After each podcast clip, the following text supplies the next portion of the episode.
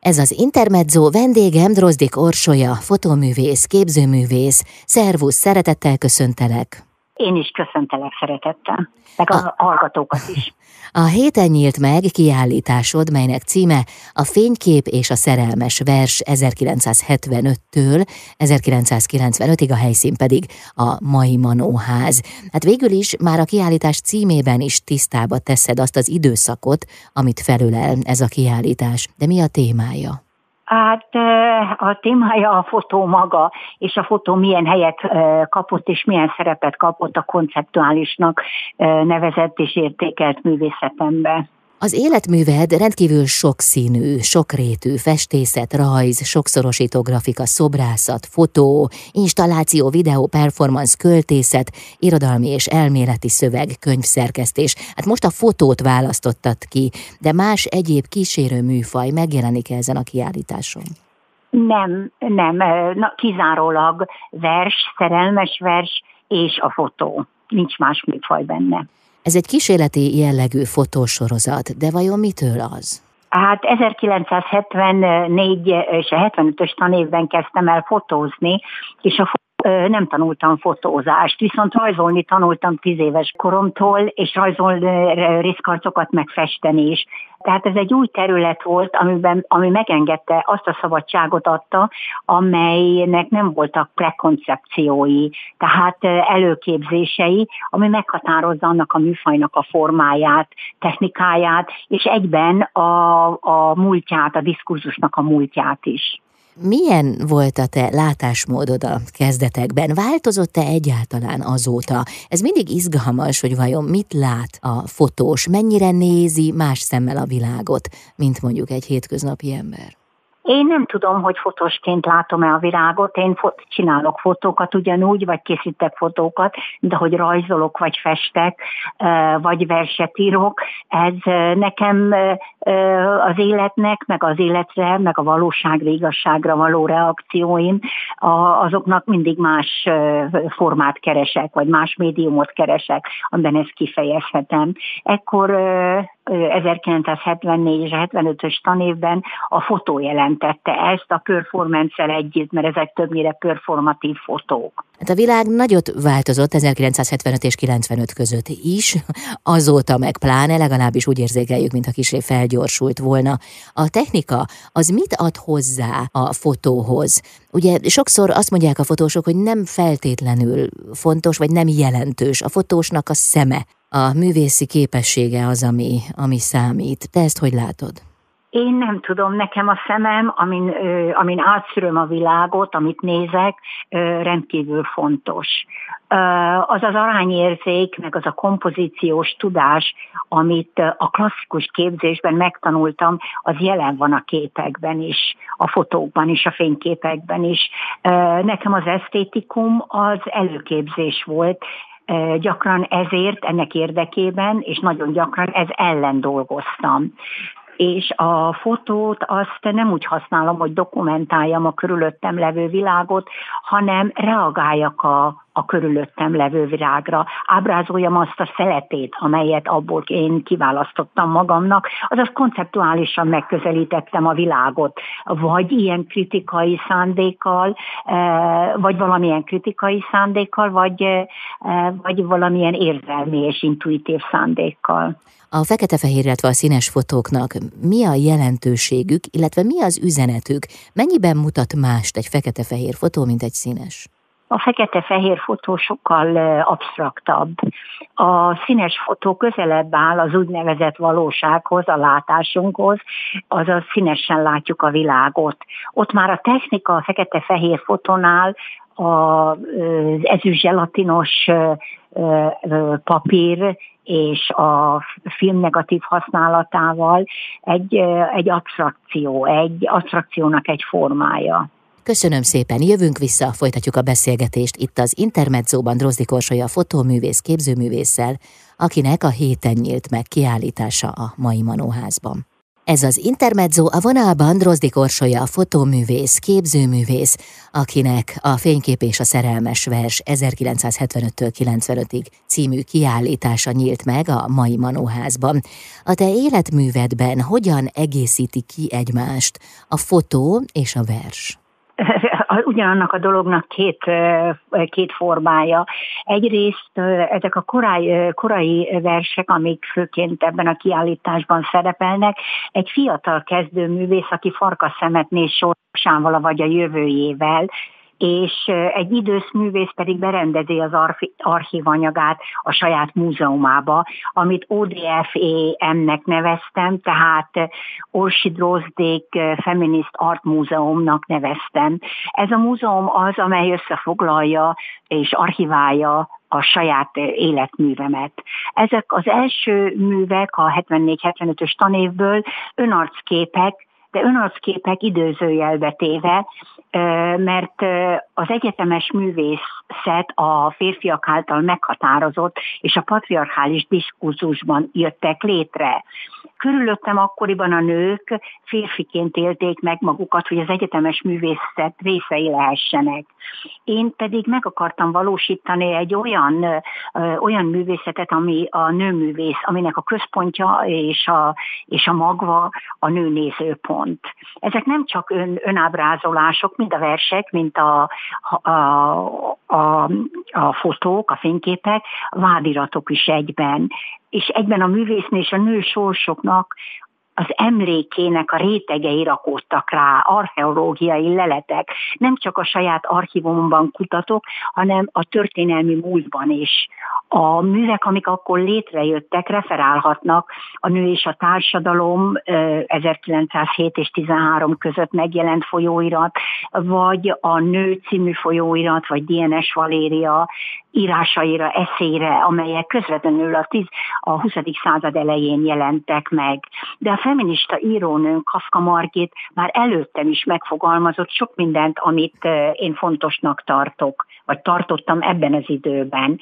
Tehát mondhatnám úgy, hogy én a feminizmusnak az őskorát képviselem, vagy az őskorának a második generáció, annál hogy több generáció telt el, második ősszakaszát képviselhetem. Amiben azt mondta, például Kafka Margit, hogy egy férfiúnak fogalmasan lehet róla, hogy milyen semminek érezheti a magát, magát egy asszony, ha ráébred helyzetére. Hm. Vagy ahogy Kafka Margitot idézem újból, Adinak így érte, Bandika, mennyiért lennél helyettem asszony? Mit csinálhatok én az ember voltommal, mert emberként dicsérte meg, ha van is ilyen. Uh-huh. Nincs vonatkozásom a világgal, a fajtámmal, már mind az emberfajtámmal, és semmiféle törvényel, sem rendjével a világnak, amit nélkülem csináltatok meg. Ez, ez volt a háttere ezeknek a műveknek, ez volt az alap, megalapozása. Ez inspirált? Ez, hát nem is inspirált, hanem tudatosította bennem azt, amit éreztem. Az inspiráció az egy más dolog, az lehet egy levél is, egy virág is, de ez ennél sokkal több volt. Tudatosított egy elméletet, rendszerezte bennem a, a viszonyomat a világgal, de viszonyomat a művészettel is, és a művészeti diskurzussal, ami ellen beszéltem. De valószínűleg ez az elgondolás, ez már ott volt benned, tehát végül is csak rátaláltál hasonló jelenségekre a világban, nem? Tehát, hogy valószínűleg Igen, te ezt már hordoztad magadban. Igen, igen, tíz mhm. éves koromban olvastam Kafka Margitot, például az édesanyám tanította az iskolába, Petike jár, és megtanította a diákoknak, hogy mennyivel különböző képen dolgozik, vagy gondolkodik egy asszony, egy nő. Mhm. De ez a kiállítás nagyon, illetve a kiállításnak az első fele, az első terme, amely arról szól, hogy I'm a fotográf, én egy fénykép vagyok. Amanda Learnek egy diszkó számára, diszkó számára, diszkódalára hivatkozik, amiben a divat fotómodell Amanda Lear fogalmazza meg gondolatait arról, hogy hogyan fotózzák őt a férfiak, mint divatmodellt. Ez, ez viszont inspirációnak nevezhetem, mert én ellene szóltam. Nem ellene szóltam, mert minden megfogalmazás, minden gondolkodásnak a megfogalmazás megfogalmazása meg tudja fogalmazni a következő generációnak az ellen elméletét. Én akkor azonnal reagáltam erre, és nagyon, nagyon erősen, mivel nem akartak ezek a ezek a képek megfelelni a fiatal nő glamour elvárásainak, uh-huh. hanem pontosan glamourmentes szabadságvágy, ami kihívón őrtörvényű, és ezeknek az akarata érvényesül ezekben a fényképekben, amelyeket az Én egy fotó vagyok című teremben állítottam ki, de különben egy című szempillantás és sóhajtás. Aha, ez először 1976 és 78 között készült, ez a sorozat. Igen, igen. Aha. Orsi, köszönöm szépen, jövünk vissza, folytatjuk a beszélgetést itt az Intermedzóban Drozi Korsolya fotóművésszel, képzőművésszel. Hamarosan jövünk. Az Intermezzo vendége Drozdi Korsolya fotoművész, képzőművész, akinek a héten nyílt meg kiállítása a mai Manóházban. Osi, az előbb a feminizmusról beszélgettünk. Ez hogyan változott benned az elmúlt évtizedek alatt? Változott-e egyáltalán? Hát, mindahogy minden változik, olyan nincs, ami ami megmarad, de azért mégis ez egy bekeretezett mozdulata az életemnek. Nem csak azért, mert ezek a fotók keretbe kerültek, és különben vázlatok voltak, vagy kísérleti mozdulatok, mivel keretbe kerültek, művé váltak. Uh-huh. De ez, az, ez tulajdonképpen a saját őskorom. Ha, ha úgy neveztem, hogy a, a, magyar, a magyar feminizmusnak a második őskora, akkor eh, úgy is nevezhetem, hogy az első őskorom saját magamnak. Eh, hogy ez mennyiben változott, modulálódott, egy kicsit motivumaiban, részleteiben változott, de gerince ez maradt, e köré finomodott. Én itt szeretnék felolvasni a, a mottóját, szeretném felolvasni neki a mottóját a kiállításnak. Várjuk. Én egy fénykép vagyok, természetesen fekete-fehérben, a vegyszerben ázottan és a fotópapíron saját képmásomat előhívtam, sóhajtok és pillantok. A fényképezőgép csinálta a képet, a papíron a fénykép, pillantok és sóhajtok. Én nem hallak, és nem nézlek, én sóhajtok és pillantok. Én egy fotó vagyok.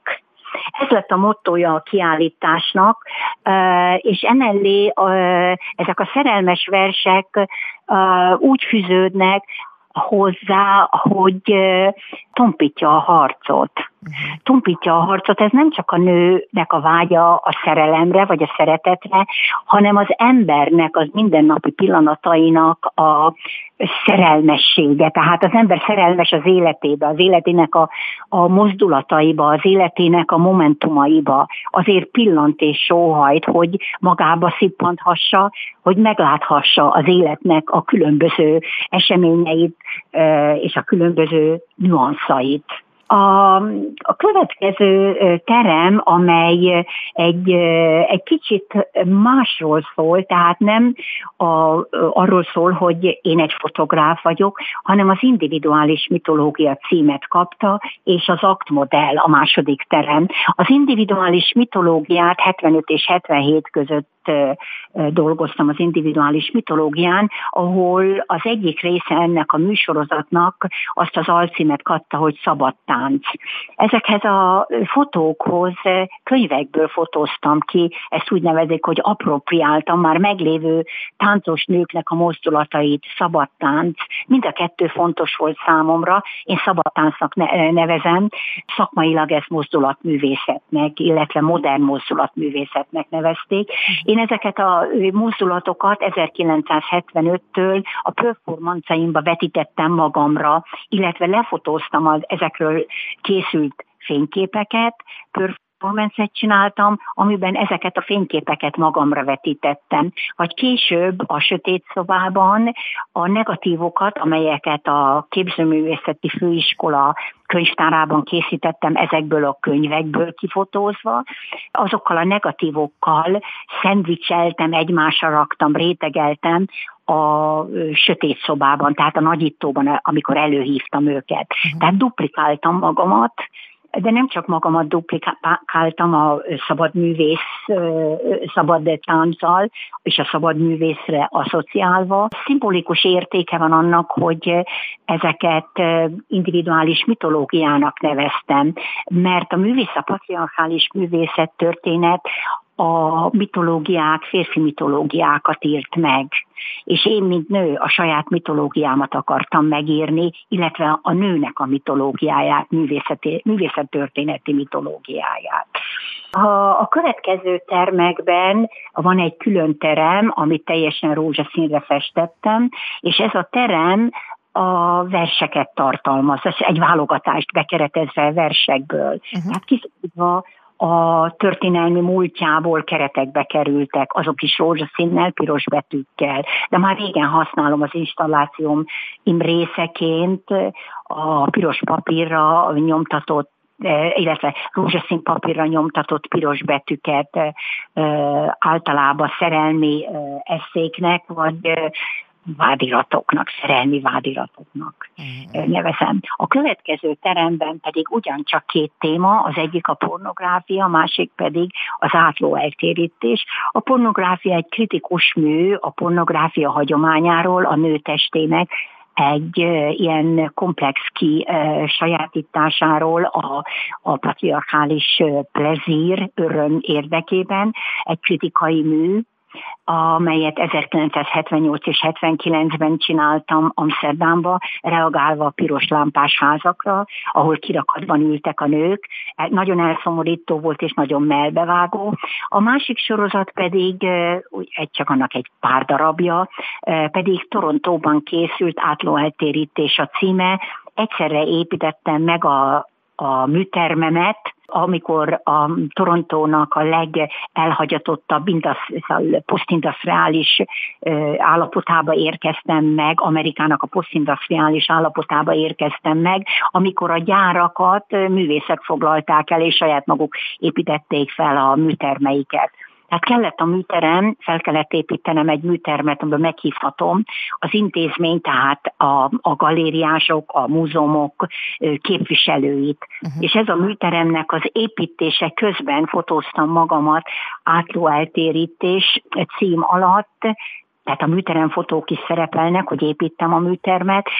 A másik sorozat az pedig, ami ezen belül egy más másik mű, ez a mű pedig az átló eltérítés, amiben lealapozott festővásznat készítettem hagyományos módon, amelynek az átlója az én saját testem volt, tehát a nő teste, annak a nőnek a teste, aki aktmodellként vagy aktonként szerepel a mitológiában, a mitológiai festészetben és a festészet történelmi hagyományában. Mm, Orsi, köszönöm szépen, jövünk még vissza. Ez egy rendkívül összetett kiállítás, és hát a te érzékenységed az most a szavaidban is megnyilvánul, és hát a képeken is. A mai Manóházban látható Drozdi Korsi a fénykép és a szerelmes vers 1975-től 95-ig című kiállítása, erről beszélgetünk. Az Intermezzo vendége Drozdik Orsolya, fotóművész, képzőművész, a Fénykép és a szerelmes vers 1975-től 95-ig című kiállításod látható a mai Manóházban. 75-től 95-ig az 20 év, 20 évet ölel fel ez a kiállítás. Miért szabtad meg ezt a korlátot, hogy, hogy 95-ig mutatod be a képeidet? Hát ez 20 év, lehetett volna 5 év is, és bőven megtöltötte volna a termeket. Eleve így határoztam meg, hogy szerettem volna, hogy Adventure in Technos Dystopium, kalanda technikai disztópia, disztópium világában, a, disztópiumban, ez a pontos címe, amit 1984-ben kezdtem el, de még arra is hivatkozhatnék, hogy előtte is a Semmelweis Múzeumban 1975 2005-ben fotóztam le először a medikai Vénuszt.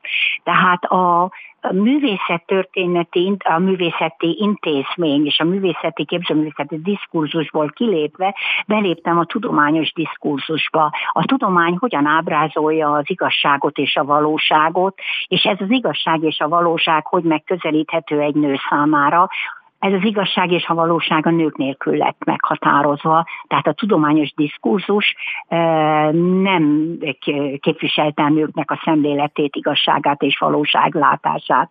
Ezért 1986-ban megfogalmaztam egy fiktív tudós nő életét, úgy hívják, hogy Edith Simpson. Edith Simpson élete, fiktív élete, aki 200, akkor 200 évvel előttem született, és művészként és tudósként nagyon fontos személy volt. Még mindenek között, amit fontosnak tartottam, hogy bordéházban született. Mm.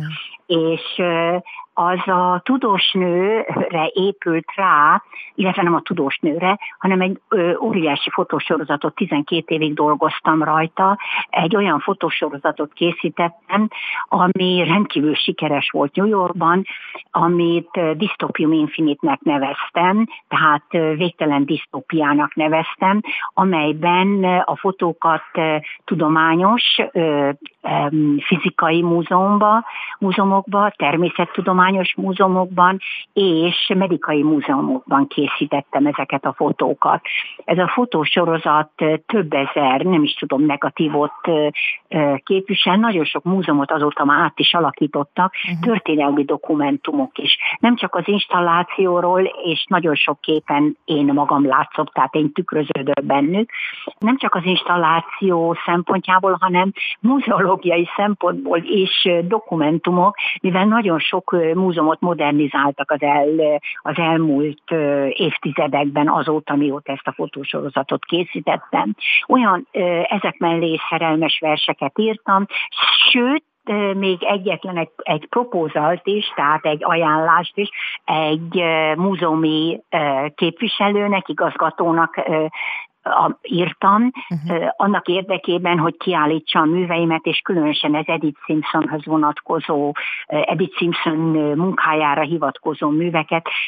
30 ilyen pályázatot küldtem el 1986-ban Edith Simpson életművéhez kapcsolódóan, egyetlen egy választ nem kaptam. Egy szerelmes levél, amit szerelmes levélnek nevezek, az intézményhez, aki ignorálta és semmibe vette a művésznek a szándékát, vagy, vagy, a, vagy a propózalát.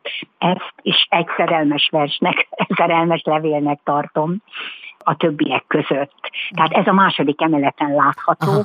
Ebben szerepel a Black Mirror, a fekete tükör, amely két gyerekfejet ábrázol, aki ártatlanul ártatlanul lett preparálva a tudományos a valóság és az igazság nevében. Uh-huh. A kiállítás alkalmából 20 év fotomunkáit bemutató 320 oldalas reprezentatív könyv is megjelent a Magyar Fotográfusok Háza Mai Manóház kiadásában. Ez a könyv mennyiben mutatja be a kiállítás anyagát? Ebben bemutatja, de a kiállításban száznál kevesebben, mert ebben Aha. pedig 300-nál több könyv látható. Tehát jóval nagyon exkluzív könyv, nagyon kis példányszányba jelent. Ez főként a, a gyűjtőknek ajánljuk, mert nagyon magas minőségben készült, és, és valahogy, mivel én szerkesztettem a könyvet, ez, ez is a műalkotás kategóriájába sorolható. És a könyvbemutató, ami nagyon fontos, szeptember 15-én lesz, amire mindenkit szeretettel várok. Köszönöm szépen, és hát remélem, hogy nagyon sokan nézik meg ezt a kiállítást is a mai Manóházban. Örülök, hogy beszélhettünk. Köszönöm. Én is. Még egyet szeretnék mondani, hogy lesz egy, egy szimpózium is, ami a kiállításhoz kapcsolódik, amit Boros Lili művészet történész szervez. Köszönöm szépen. További jó munkát. Köszönöm. Neked is, szervusz. Szia. És a közönséget is, a hallgatókat is üdvözlöm. Drozdi Korsolya fotoművész, képzőművész volt a vendégem itt az Intermedzóban.